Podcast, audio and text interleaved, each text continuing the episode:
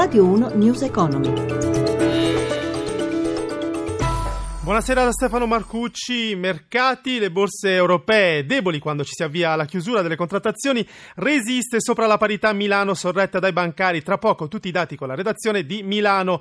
Prima parliamo di legge di bilancio, ancora in primo piano. La manovra arriva oggi a Bruxelles per essere esaminata. La Commissione ha tempo fino al 30 novembre per esprimere le sue valutazioni. L'ultima novità è che potrebbe spuntare un fondo unico per le assunzioni nella pubblica amministrazione superando i limiti imposti dal turnover. La dote iniziale del fondo sarebbe di 400 milioni di euro. Intanto prosegue il dibattito intorno alle misure contenute nel testo. Dopo le riserve della CGL sulla mancanza di un piano strategico, il governo incassa un sostanziale sì della CISL. Sentiamo il segretario generale Anna Maria Furlana al microfono di Amalia Carosi.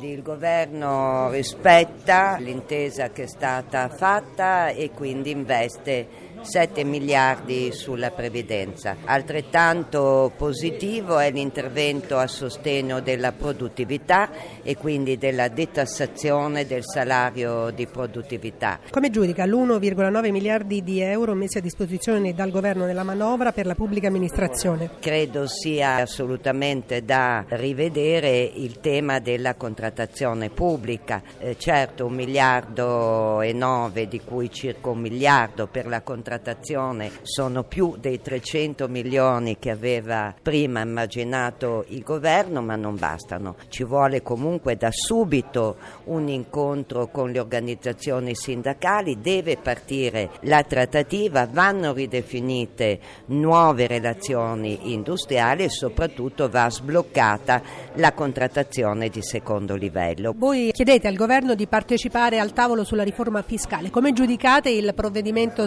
sull'abolizione di Equitalia e la rottamazione delle cartelle esattoriali? Il governo secondo me sbaglia. I lavoratori dipendenti e i pensionati nel nostro paese sono il 95% degli azionisti del fisco italiano. Nel mondo imprenditoriale commenti positivi sempre sulla finanziaria arrivano da commercianti, agricoltori e albergatori. Carlo Sangalli, presidente di Confcommercio, al microfono di Gelsomina Testa.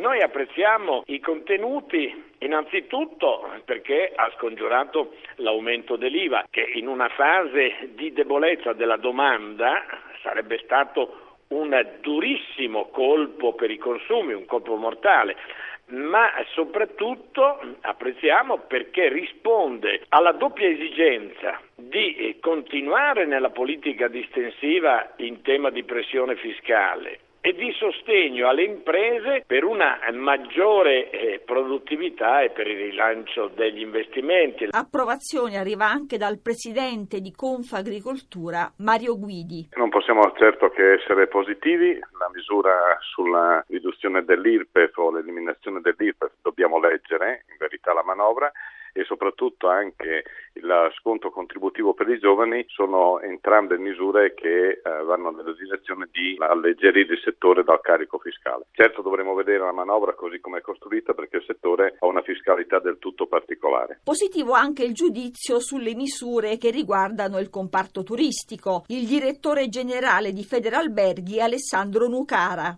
Abbiamo accolto con entusiasmo la notizia, non si tratta di contributi di cordo ma di sostegno per le imprese che investono, che creano lavoro, che creano occupazione. Il modello è molto chiaro e semplice, credito d'imposta per le aziende che effettueranno investimenti volti a riqualificare gli alberghi.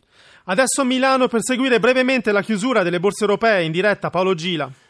Buonasera da Milano, le borse europee hanno chiuso in ordine sparso sull'onda di alcuni contrasti già evidenti a metà seduta con la volatilità dei cambi e delle materie prime, complice poi l'avvio in calo di Wall Street nel pomeriggio con gli indici Dow Jones e Nasdaq che ora mostrano rispettivamente un calo dello 0,19 e dello 0,14%. Milano ha segnato nel finale un progresso dello 0,23%, ma gli altri mercati hanno registrato tutti flessioni. Londra ha lasciato sul terreno quasi un punto, Parigi ha perso lo 0,46% e Francoforte lo 0,73%. C'è attesa tra gli operatori per il vertice della BCE in calendario giovedì 20 ottobre per decidere come ridurre il volume di riacquisto di bond sul mercato. In evidenza a Piazza Fari sono stati soprattutto alcuni bancari come Unicredit, Mediobanca e Intesa, bene gli assicurativi generali Unipolsai, penalizzati dalle vendite invece i titoli delle banche come Banco Popolare e Popolare di Milano, le cui assemblee dei soci sabato scorso hanno approvato la loro fusione. Calo anche per gli energetici, con il petrolio che è tornato a scendere sotto i 50 dollari il barile. Infine, per quanto riguarda i cambi, l'euro si è indebolito sul dollaro a quota 1,0990, ma si è rafforzato ancora sulla sterlina, ora a quota 0,9020. News Economy si ferma qui, grazie a Mauro Zaninotto in regia, da Stefano Marcucci, buon proseguimento. Radio 1 News Economy.